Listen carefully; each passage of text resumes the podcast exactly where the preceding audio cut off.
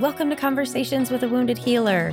I'm your host, Sarah Bueno. I am a psychotherapist in Chicago. And on this podcast, I interview other folks in healing type professions about the intersectional journey of healing self while caring for others. And sometimes also about burning down the patriarchy, which is what we're really going to get into today. But before I introduce you to my dear love, Courtney, I wanted to talk about so I just I literally just finished an interview with an old friend of mine, Virginia Castillo.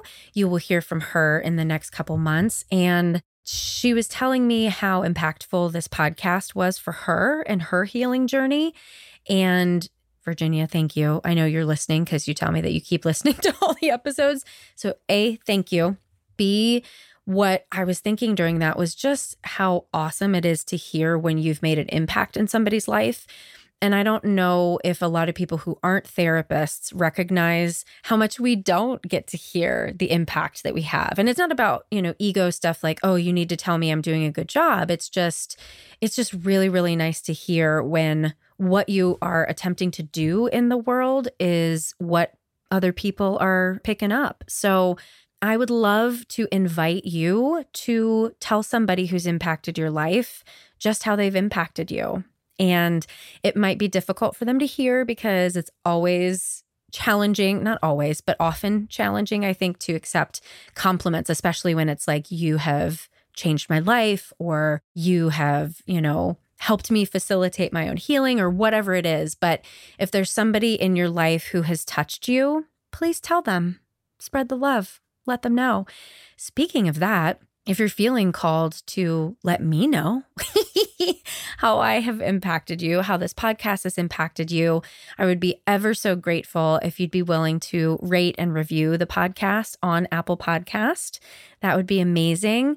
Also, if you want to connect on Instagram, that's my favorite place to connect at Head Heart Therapy. And lastly, if you would be interested in sharing some money, because this is not cheap and now I'm not getting paid to podcast anymore. So I need to make some cash. But so, but seriously though, you can donate as little as a dollar a month, or you can always like donate a dollar, sign up for one month and then quit. And then you just give me a dollar and that's fine too. And that's on Patreon. And if you search for Conversations with a Wounded Healer, you will find me there. So I greatly, greatly, greatly appreciate any help, any support people are willing to give even if it's words. We're honestly like the words are even better than the money truthfully. I'm not i'm not just saying that. I, I truly mean it because what's a dala but somebody to say hey you've impacted me like that warms my heart forever. So on to courtney who i love and you'll hear how much we love each other and you'll make fun of us for loving each other so much. But my dear friend Courtney Wells received their BS in psychology at John Carroll University, their MA in community counseling at John Carroll University, and their PhD in counseling psychology at Texas Women's University. They completed their pre-doctoral internship at the Dallas Veterans Affairs and their postdoctoral fellowship at the Jesse Brown Veterans Affairs, specializing in post traumatic stress disorder, chronic pain, and substance use. Courtney was also the creator and director of the trauma program at one of the largest partial hospitalization and outpatient programs in Chicago. Courtney is a prolific reader of mystery novels and tamer of two Pekingese. So please enjoy this heartful, wonderful, amazing conversation with my friend, Dr. Courtney Wells. Courtney! Hello. We're gonna sing the whole thing. I forgot to tell you it's a musical. And I'm ready. well, hello, Courtney hello. Wells. Welcome to Conversations with a Wounded Healer. Off to a great start. It is. I'm very excited. Very excited.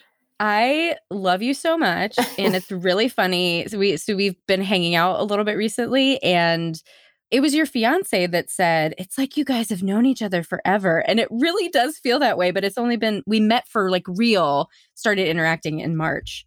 Look at us now. Yeah, that's wild. Mm-hmm. This is mm-hmm. where adult friendships can go. Magical. I know, right? Mm-hmm. So I love you. And I you. Yes. Yay. Let's get the let's get the formalities out of the way. I love you. Right. Love. We're in love. It's on. So do you want to tell people about you other than the fact that you love me? Sure. I can tell you a little bit about me. It's like where do you begin? Do you begin with the really important stuff of like I am the pup parent of two Pekingese, uh, which it's is very actually important. very important. Mm-hmm my professional journey is one of it took me too long to get to where I am. But after a lot of schooling and everything, my area of focus is really in trauma. And the things I feel most passionate about is the treatment of trauma and like solid treatment. I feel very strongly that many of the people I work with come with having tried so many different times and with so many different people. And just a lot of people who say they do trauma work that I think believe they do trauma work, but maybe not from a lens of actual movement. So I guess all of that soapboxing to just say, really feel passionate about trauma work, feel passionate about therapy, and I have two Pekingese. Yes, and those yeah. are all of the important things in life. And we love kombucha. Oh, we do. We do. And we did you not? You didn't bring yours? No, I forgot it today. I drank all of the kombucha I have in the house. It's been one of those. It's been a high kombucha week. all right, I'll forgive you. We can still talk about destroying the patriarchy without kombucha. Oh no, you could talk about that with literally anything. Water, True. air, always a really good topic of conversation. well, before we get to destroying anything, why did you become a therapist? Tell us your origin story. it's actually a great question. I actually think I came to this from Okay, if we're really going to tell the truth, tell really yes. spill the tea. Okay. Yes. When I was in, I have to take off my cardigan for this. when I was in her. Wait, because when I was in grade school, I fell in love for the first time with uh, Samantha Waters from The Profiler, which was a show on NBC, and she would, you know, if you haven't heard of it, it that sounds about right. It's a uh, pretty obscure, but I was in love with okay, her. I'm gonna Google her. Mm-hmm. She Wait, was, the uh, profiler. Uh, All right, I'm uh-huh. googling while you're talking. Yep, forensic psychologist, which is not what I am, but I just thought ah. she was just wow. It was one of those situations where you'd like rewatch episodes because I was so in love. Uh, I didn't realize it was love, but I thought, well, I'm gonna be a psychologist, obviously. Oh, she's hot. Yeah, yeah, I'm into that. Yeah, right. And I work for the FBI. I do not do that, but that is.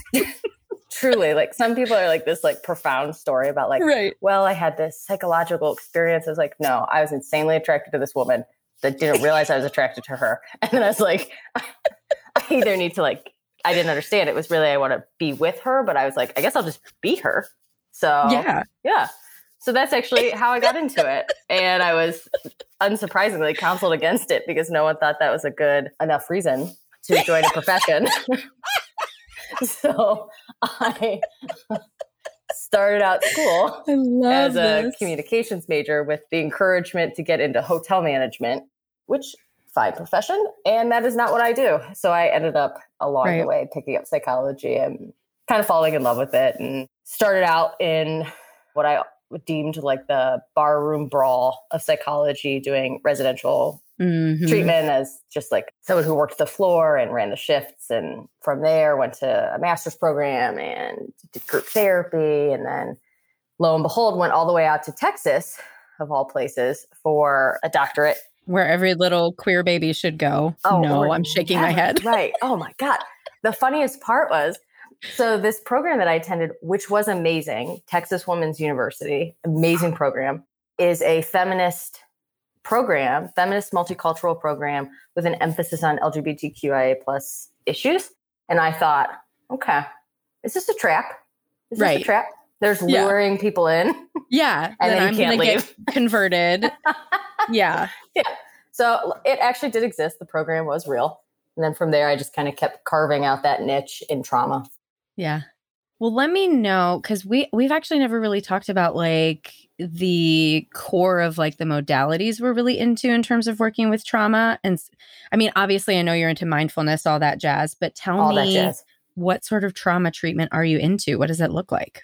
So I will tell you that my actual favorite, the like core essence of how I practice and, and from where I practice is rooted in ACT or acceptance and commitment therapy. And the reason I am, I don't know, I feel like I, I breathe act at this point in time and find it everywhere now. But the reason I am so inspired by it and so drawn to it is there is no fix, there is no cure. Mm-hmm. And in fact, with ACT, it's, it's all about all that other stuff that you've been trying to get out of or trying to get away from. It will still show up. How do you like shift your gaze mm-hmm. toward the things that really matter to you.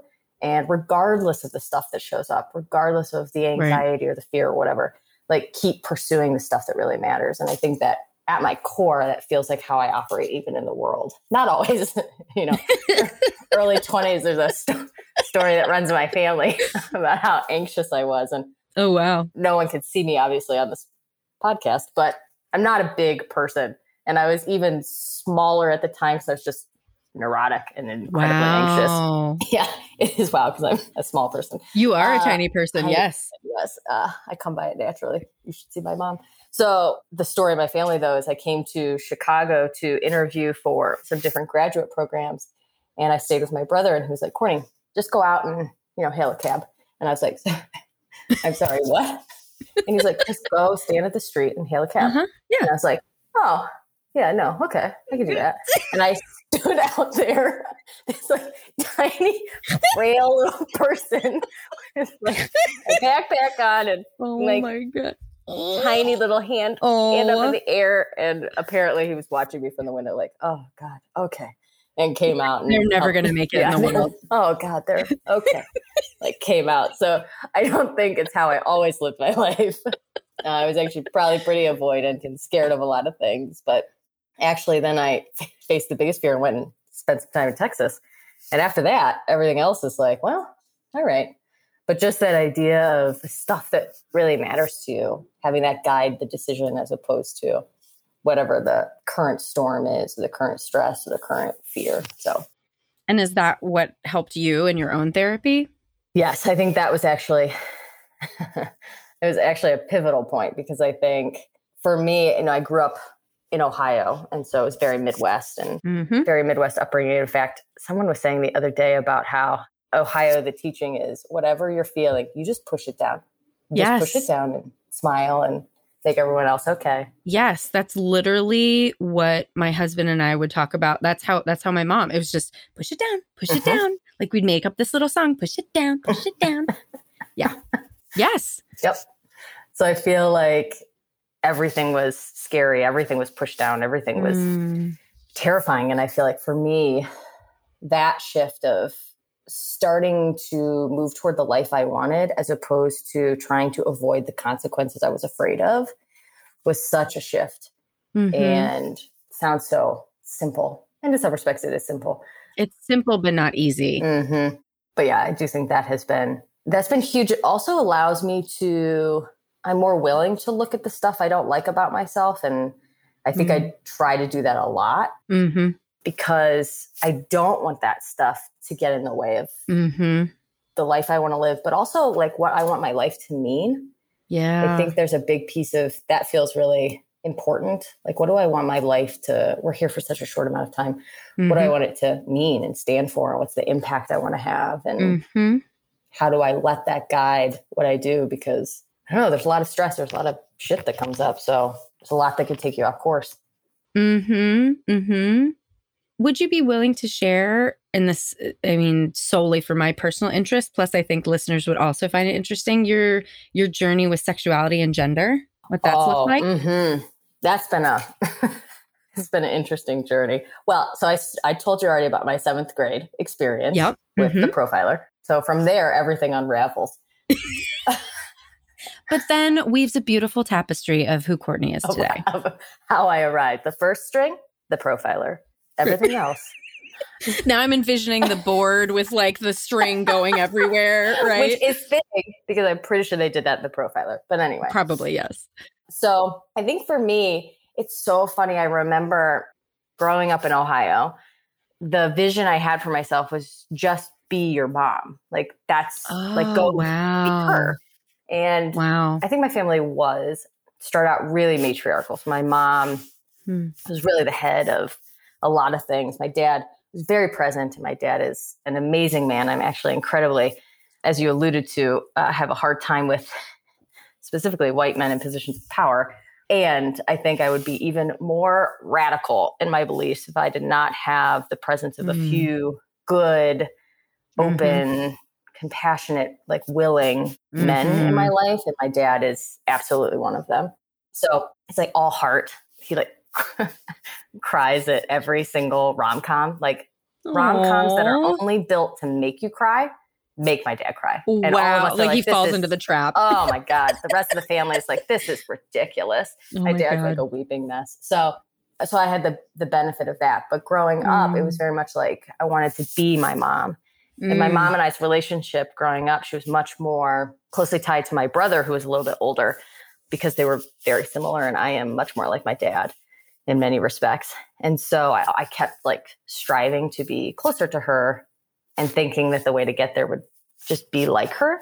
So I would, you know, dress in certain ways and dye my hair even, but all very feminine. And I got to high school and I remember like everyone's like, you know, talking about oral sex and talking about making out, going to these parties and all these things. And I was like, yeah. Huh. In fact, my name, everyone got like uh, nicknames on the tennis Mhm. team that I was on in high school. And I, I'm not even kidding you. There was one like somebody's nickname was like BJ so and so, like blowjob. One was like slutty shell. I'm not even making this up. Like this was like nicknames that And, people and these on. were like affectionate nicknames. So it's like, hey, whore. right and like funny and I don't know. Oh my God. weird experience. But mine, my nickname was Cautious Courtney. Wow. Yeah, because I was like, well, I'm not doing that. That sounds weird. I don't want to. No, oh my gross. gosh. So there were some definitely some signs. And I remember telling I remember telling my mom, I had this boyfriend, air quotes. And I remember telling her, like, I don't want to hold his hand. I don't want to make out with him. I don't want to mm. do anything with him. I just sometimes want to hang out with him. And I want people to know that's my mm. boyfriend.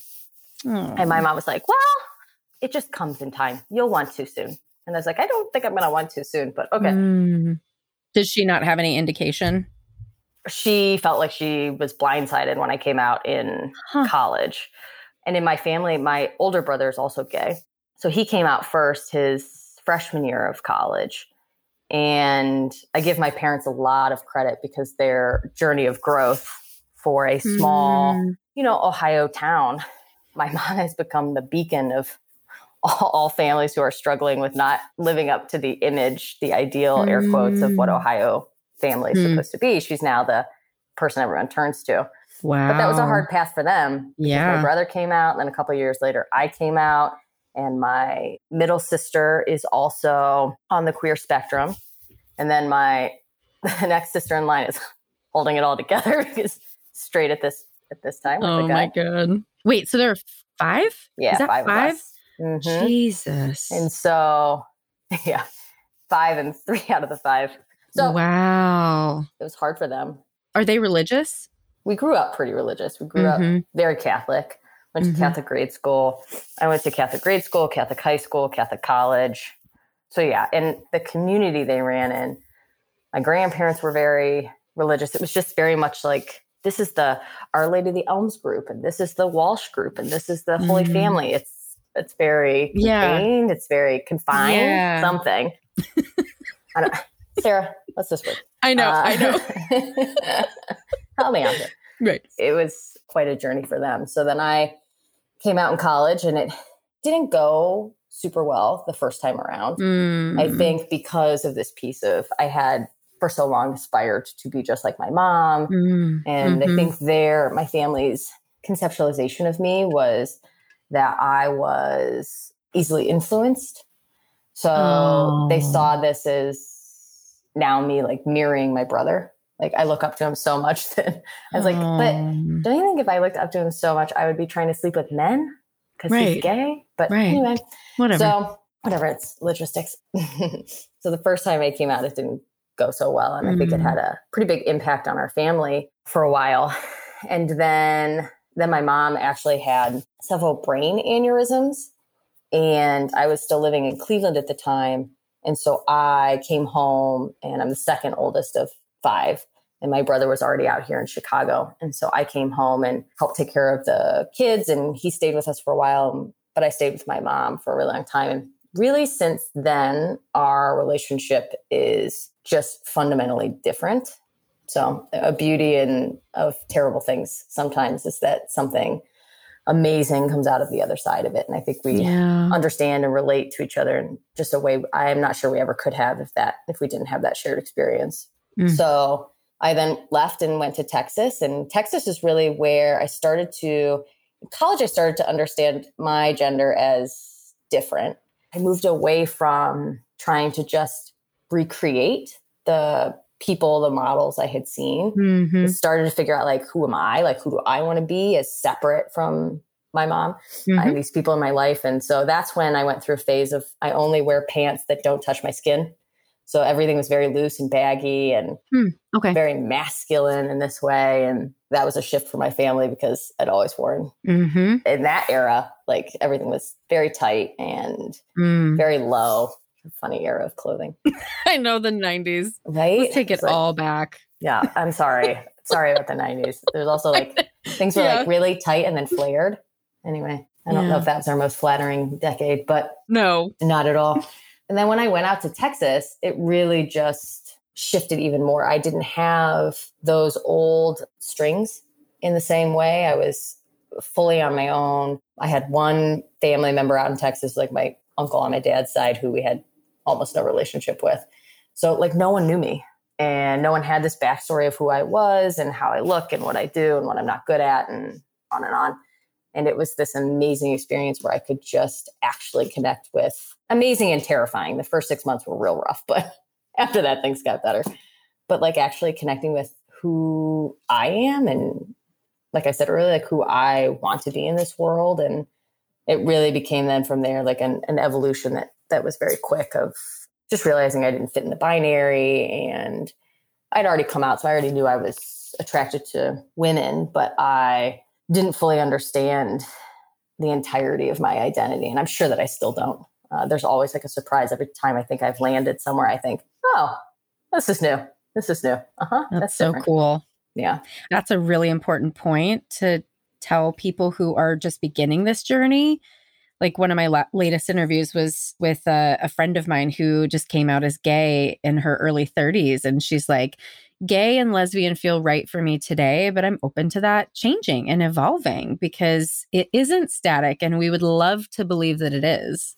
Yeah. And I, I actually think it's a funny thing of, I forget who I was talking about with this, but even as we take on a new label, it's again like getting stuck to a story about who we are. Yeah. And the more right. stuck to that story about who we are, the harder it is to actually just be who you are. Yeah. which I think is this like that evolution piece. It's that piece that I hope I'm not done evolving. Oh, God, right? You know, like every version of myself has been, you know, it's like an update. It's really rocky at 1st and you mm-hmm. lose some apps and some things go horrifically wrong. And then things function a little bit better. And you're like, oh, it was hard to understand, but this is better than that last one. I love that analogy. and I, I relate so much to the, I always do it like my hand signal. How could I explain this to people? Because you were doing more of a like circular sort of hand Mhm. signal. Mine, I feel like it's a box. I'm creating this Mhm. box because that's what it felt like for me. It was this constriction, it was this very narrow way that you were supposed to act, you were supposed to be. And I mean, I truly believed when I was graduating from high school that I was going to marry my high school sweetheart and be a music teacher at my high school where I graduated. That's what I believed was my life path for myself. It's just all conditioning and it's all what you see around you. You know, my family never left the area. I was the first person to move away. My cousin moved all the way down to Cincinnati from Fairfield, but I was the first person to like move out away. Mhm. And they just, yeah, people don't do that. It's so constricting. Mm-hmm. Mm-hmm. It's funny. I had the same vision. I was going to come back and teach environmental science at my high school. Like, I'll be back. And actually, the environmental science teacher at the time was like, "Do you want to make a bet? I bet you won't come back." Mm-hmm. Oh, oh, because they saw something in you. Oh, Yeah. thank God. right? Thank God for those people who saw, like, you don't belong here, but not Yeah. because you suck, because you're like beyond this. yes. And that doesn't mean that people who live in Ohio suck. It's just different, right? Yep. I think the path, particularly that teacher, I think the path she took in life was also different. Well, to be a woman in science. Uh huh. Yeah. When you said science teacher, I assumed it was a man. Uh huh. Yeah. Like in patriarchy. Down with it. Down with it. Speaking of that, Mhm. that's me opening my kombucha. Head Heart Conversations is a webinar series for psychotherapists designed to invite your inner healer to the forefront of your personal and professional life. At Head Heart Therapy, we approach healing from the inside out. We believe that in order to offer the best care to our clients, we therapists must do our inner work as well. At this point in history, we're called to move beyond the old ways of being and courageously step into a new paradigm. Therapists are poised to support our clients' transformation, but we must also transform ourselves. In this four part series, we will encourage participants to learn about themselves as well as enhance their clinical skills. In this final webinar, it's coming up on Friday, November 19th, and it's called Queering Our Conversations by our wonderful operations director, Benji Martin. This seminar will focus on topics of gender and sexuality. A simplified understanding of the queer spectrum will be discussed to provide a baseline recognition towards holding space for LGBTQIA clients. Building upon the vulnerability asked of participants in the other seminars will build a space to confront internal homophobia and transphobia, challenge assumptions and biases, and prepare ourselves to hold genuine, caring, and authentic space for queer clients. And as a special thank you to Conversations with a Wounded Healer listeners, you can get $20 off your order by using the code PODCAST when you register. For more information and to register, please visit www.tinyurl.com slash hhconvos. And by the way, therapists, this also qualifies for your cultural competency CEUs. We hope to see you there. Yeah, let's talk about destroying the patriarchy. Let's. It's a part of ACT therapy where you take on the patriarchy and then you destroy it. That's, yeah. part two of ACT. part two, right? We'll write that book. but but in all seriousness, like we we had a really, I think, important conversation about the similar ways that we've been impacted by systems and you said it before your dad is a lovely amazing white man. My husband is an amazing lovely white man. When we say white men we're not it's not all it's we know that it's not all white men right? There are yes. nuances there are all sorts of things. So i just want to make that caveat in the beginning. But you and i have been impacted by white men who run institutions in a very constrictive right just like our upbringing I've been calling it anorexic because that feels a little bit more like emotional to me too, that term with scarcity. And mm-hmm. this shit has got to stop. I know. The impact is so profound. I think even just so I'm I'm working to create kind of the I don't want to call it procedures, but really thinking about the culture and I want to create at this practice. In thinking about that, I am it seems to just bring into such sharp focus the ways in which that restrictive, patriarchal, hierarchical system really espouses the principles, not just of of the grind culture, but also that mm-hmm. white supremacy, also this like right way to do something. And the right mm-hmm. way to mm-hmm. do something is generally where somebody else benefits from all mm-hmm. of your work. You get a little bit, but somebody else benefits greatly from all that you do. And there's this I'm like overwhelmed even in this moment talking about it. Where's my kombucha? Uh, Here. Thank Take you. a sip. I wish you could see, audience. I'm pu- I'm putting the lip up into the camera, so it really looks like Courtney could take a drink from here. But you can't. Na na na na boo boo. Yeah, I'll just drink this water. It's incredibly angering, and I, like I said, mm-hmm. I think mm-hmm. the impact is so profound. And part of our conversation last time was just how greatly it impacts what you think you can do outside of that system. And it's part of what the system does. And even as I interact with clinicians who've existed in similar systems, not even inherently the same one, but in similar systems, their belief is almost that they don't know enough or they're not good enough yet or they haven't put in this kind of work yet. So they can't be trusted to do something for themselves or think for themselves or prosper in any way. It, it's really upsetting on so many levels.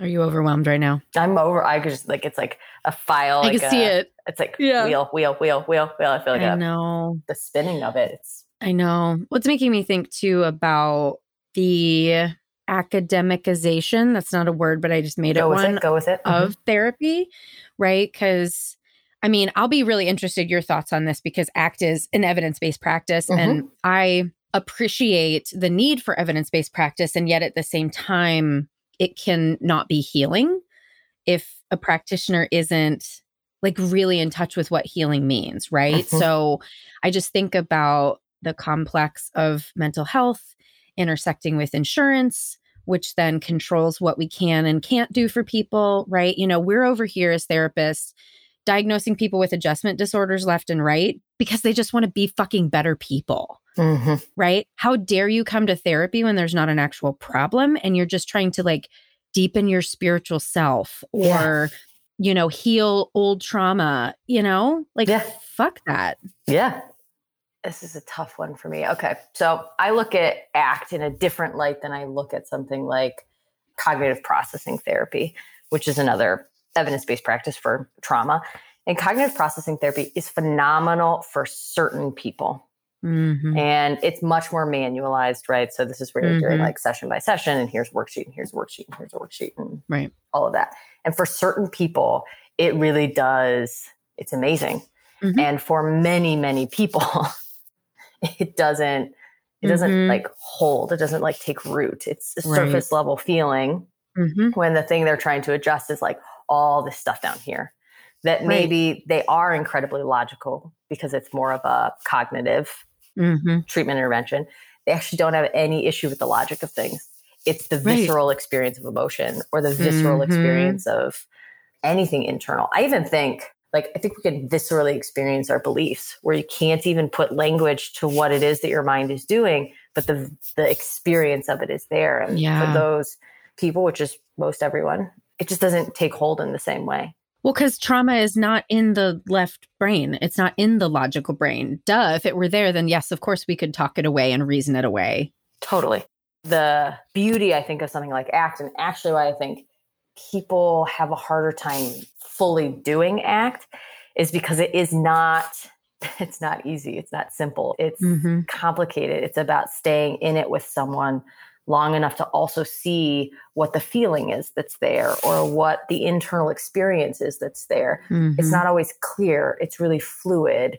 It's not you do this, then you say that, then you do this. It's, right. I don't know. If this comes up, maybe you go this way, but maybe they're at this point. So maybe you go this way. And maybe it's like mm-hmm. there's no decision tree, which I think mm-hmm. sometimes mm-hmm. speaks to this challenge with some of the manualized treatments and again, yes, like exactly. some of them are phenomenal. Some of the phobia treatments, right? Some of the exposure based stuff. When you fit in that box, it can be phenomenal. But this is our issue even with research. Mm-hmm. The challenge with research is we say, like, well, you can't be in this and you can't be in this and you can't be in this because you don't fit as nicely into this box. So we're going to make right. this treatment for this box. And it does, right. it works so well for that box. But most people who experience that aren't in that box. So I think people take things from ACT.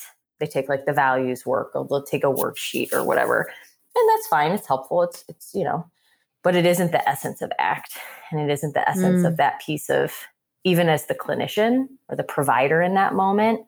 You have to be okay to sit there with the feelings that are overwhelming yes. or uncomfortable, or you know, you have to be able to sit there also long enough to discern mm-hmm. what's yours in the moment yes. versus mm-hmm. what's theirs Right. And that's what we're not necessarily teaching people in school. Like, I don't know about psychology programs, but in social work, you know, I'm teaching a class right now, and my students are amazing. If you guys are listening, I love you so much. And I tell them at the end of every class, I'm like, you have no idea how much joy you're bringing me. they just really want to learn. They're so passionate. So I mm-hmm. love them so one of them asked a question like how would you do this? And so i was like do you want to do a role play? And we did a role play where i just focused on the therapist experience right? And that's that's something i learned from narm it's really just focused on the therapist's internal experience and how that's impacting what they're doing with the client and they like lost their minds. They were like, oh my God, this is the most effective role play I've ever seen in class. Oh my God, this is so amazing. Can we do it every week? Oh my God. And I was just like, wow, they're starving for really like learning that inside out way that, I mean, that's just not how we're teaching. And I don't fucking know why.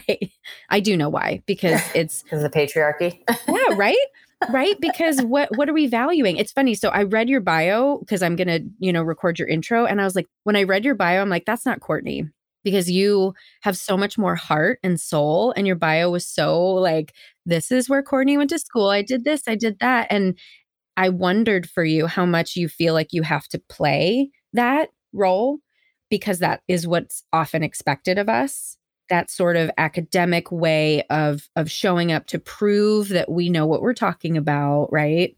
Oh god yes. This is the the challenge i find.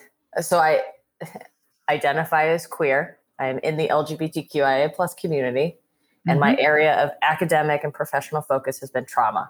I was asked mm-hmm. to speak on these two things for an hour to a group of people and nearly had a meltdown because i was like who am i to speak about these things and it took mm-hmm. my mm-hmm. fiance to say to me, What?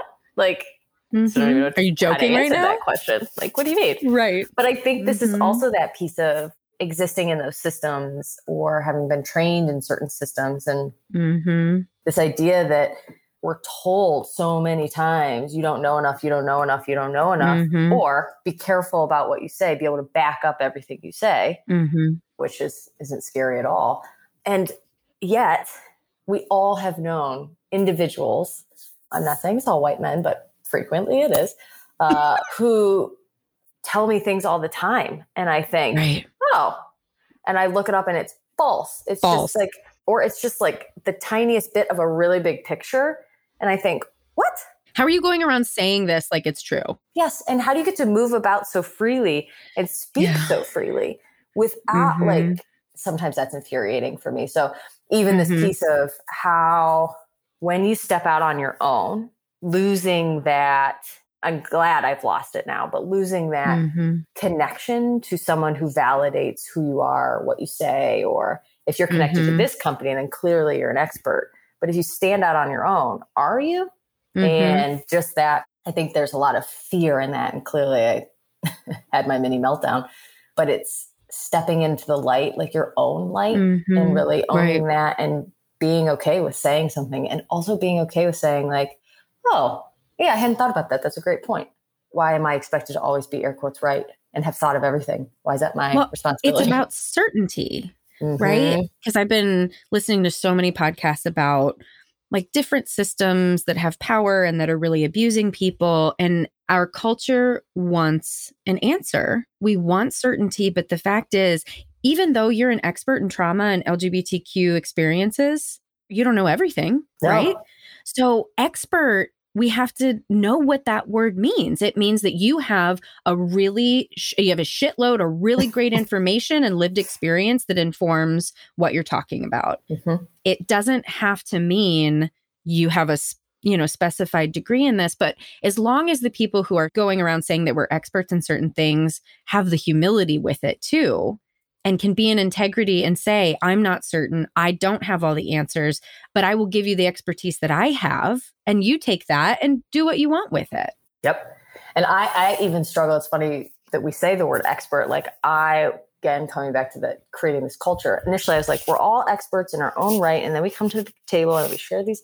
And I think, I don't know if I want to even be an expert. Like, mm-hmm. I want mm-hmm. to be highly informed or I want to yeah. have done a lot of work in this area, whatever we want to say. That's not mm-hmm. eloquent, but I don't want to be an expert because there's this part of me that feels like once you become an expert, that's a, a place that you've arrived at. And therefore, there's no longer the evolution, there's no longer the development. Like, now you're an expert. Versus, I hope to always have the humility, as you said, to sit in the seat of not knowing and to sit in the seat of being the learner and the person that is taking in information. Because I think this is even when I think about the evidence based, not evidence based argument, um, maybe it's not even an argument, but conflict in our field right now, I think some of it is because one is deemed the expert, then the other things are less legitimate. They're less good. They're less important or valued. I just think that it's like, oh, I hate how we do this in our culture all the time. Right. It's either or instead of yes and, because it is both. We need evidence and we need things that cannot be quantified. That's why we have qualitative research and not just quantitative research. Yeah. And it's funny because I love the both and. Mm-hmm. And in fact, my dissertation right. was both. My dissertation was both the qualitative oh. and the quantitative because I also really struggle with it. I know I already said this, but the narrowness that research yeah. can be mm-hmm. and value the expansiveness of what it can also be. Mm-hmm. Even in the field of research, mm-hmm. the quantitative is valued differently yes. than yes. the qualitative. Mm-hmm. Like this is yeah. everywhere. The medical science is valued more than the psychological science. Like right. But when medical doctors don't know what to do, where do they send people? To us because they know that it's a fucking emotional thing. What if we just fucking started there and everybody had to get some sort of like psychological checkup? Like we all have to, I mean, we don't have to, right? No one's forcing you, but wouldn't that be amazing if every person every year, along with their physical, got like some little emotional check in? And then somebody could be like, oh, have you thought about, you know, working with this anxiety? Or have you thought about looking at your trauma? Like, let's do that. Let's make that. Yeah, let's do that. I'm on board. We'll, get, yeah. we'll take that on too. Yes. Destroying the right. patriarchy and that. Yeah. yeah. You and you and I aren't busy at all. We're fine. Like no. we're very boring people. I just nap all day. Totally that's yeah, that's it. Oh my I can't nap. Like I literally I can't. can't. that doesn't surprise me. Jealous of people that can nap. I'm so I jealous. Know. I lay down, I close my eyes, and then they start like that fluttering response where they're like, "Nope, oh, must be open. Yeah. What are you doing?" Mm-hmm. It is not nighttime. Hmm. So, do you consider yourself a healer? You know, it's funny. I coming on this podcast, I knew you were going to ask me that, mm-hmm. and it's a difficult one for me. And I don't know if this is where I'm at right now. If you asked me however many months ago or however months from now, I don't love that word for me. But I think for me, it stirs up this thing that I'm doing for other people mm-hmm. or yeah. to other people. And very Western experience of that word mm-hmm. um, because there are so many other like semantic and cultural interpretations, uses. There's an expansive quality to that word, and that I do like. Yeah. But I don't see myself as that. And I was thinking about this last night. I was like, can you be a co healer? can you? Yeah. Is that like a thing? Co-healation? Yeah. I don't know. I love but, that. Yeah, this idea that I don't feel like I sit in that seat. I feel like my hope is more so to sit in the seat of like two things. Someone that's going to sit with you as as the fog clears and you can better identify the stuff in your life that maybe you've moved away from or that you didn't know about that really matters to you. And then just operate as a very soft like maybe water not a mirror but like reflective water that Ooh. shows you wait you are a cancer aren't you? Yeah I'm starting to get astrology more and get how it shows up. Go on. Go on. uh, yeah, like I'm a soft, gentle water that just highlights and like reflects back what you're doing and and then asks like is what you're doing working like is it moving you towards the stuff that really matters mm-hmm. to you and if not how can we mm-hmm. but i don't i think i'm so attuned right now to anything that puts me mm-hmm. in this mm-hmm. position of separate or different or mm-hmm. higher in some way because I am so anti hierarchical right now. Right.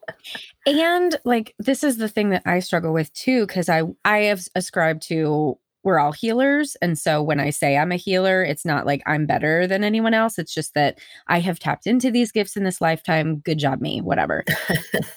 but I struggle with because in what you just said I heard you and tell me if I'm wrong, mm-hmm. such a therapist thing to say, like pushing away the power that you do have. Because you and I have also joked about the fact that we could easily become cult leaders because we're so charismatic and people love us, right? So we have power, right? And we can't it's pretend true. that we don't because that's dangerous. That is very true. So then we how would do we, be cult leaders.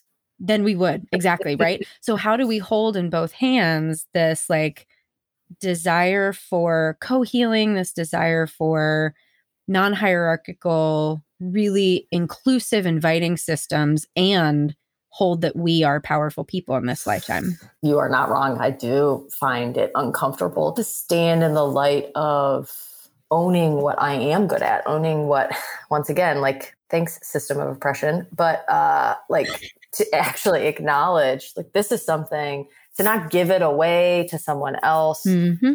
to not be quick to say, like, you know, well, only because I have all these other things, or that's a very uncomfortable thing for me.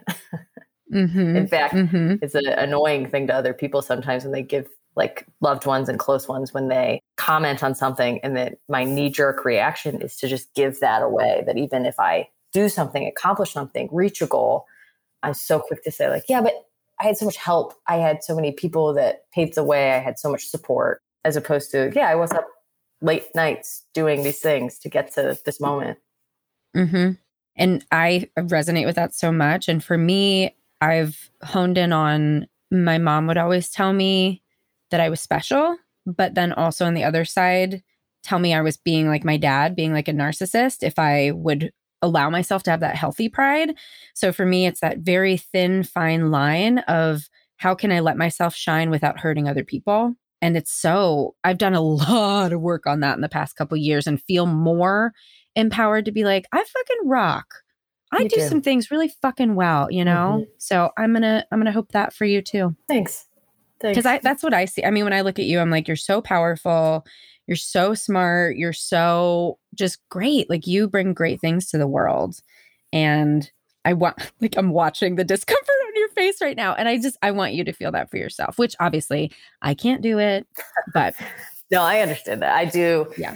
Oh, I think if we even jump back to not just like how systems impact other systems, I think my family existed in that Midwest Ohio Mhm, oppressive area, embedded in like a Catholic faith, which is, mhm, you mhm. know, the reality of it is just very oppressive. yes, it is. And yeah. everything was about if you own that, be careful because you'll likely lose it then. Like Right. if I say I'm good at this thing, Mhm. it's somehow it's not God's humble. gonna smite you. God's gonna smite me. I'm gonna lose it. And then and then what? And then you're gonna stand there and be like, guess not anymore. Mhm. Now who are you? Oh, okay. Well, can I just say I'm good at therapy? I know. The God that I believe in wants me to be proud of my accomplishments. I was just listening to something the other day about like further differentiating religion from God and just this concept Ooh, send of that to me. mhm, God being within us and Yes. not having to look outside. And so honoring all of it is really honoring Mhm. air quotes honoring God. Like it's really just like doing your life and showing up and Well, and we know that the origins of the church really was about controlling people's relationship with God, which is okay. We don't have time, but this is Round all two. true. round two. Round two. Also, I need to ask you before we end how you feel about the term wounded healer. I think we're all wounded. If you're living your life, Mm-hmm. air quotes well, Mhm. um, Yeah. air quotes like fully living, you just don't get out unwounded. You just don't. It's like the cost of loving something deeply, you know, and it's a cost I hope I am always willing to pay. So I actually think wounded healers just speaks to the humanity that we all have and does not separate us or does not differentiate us. Rather, it feels very uniting. It feels very much like common humanity. Like this is the piece that we all share. Dig. Well, do you want to share your website and your social media that your amazing fiance really does? I really loved her. I loved meeting her. I just want to Oh. hang out with you two all the time. Yes, that well, we're, we're Can I just our- move in? Yeah, totally, totally. My husband a- can visit every once in a while. Yeah, yeah, he's Okay, welcome cool. whenever. Great. Uh, yeah, I think this actually should happen. I'll send you a legal Yeah. document that says you're living with us. now. Perfect. Okay. Uh, great. Um, I've been adopted. yes. So I think. What am I saying? Oh, okay. So our website is.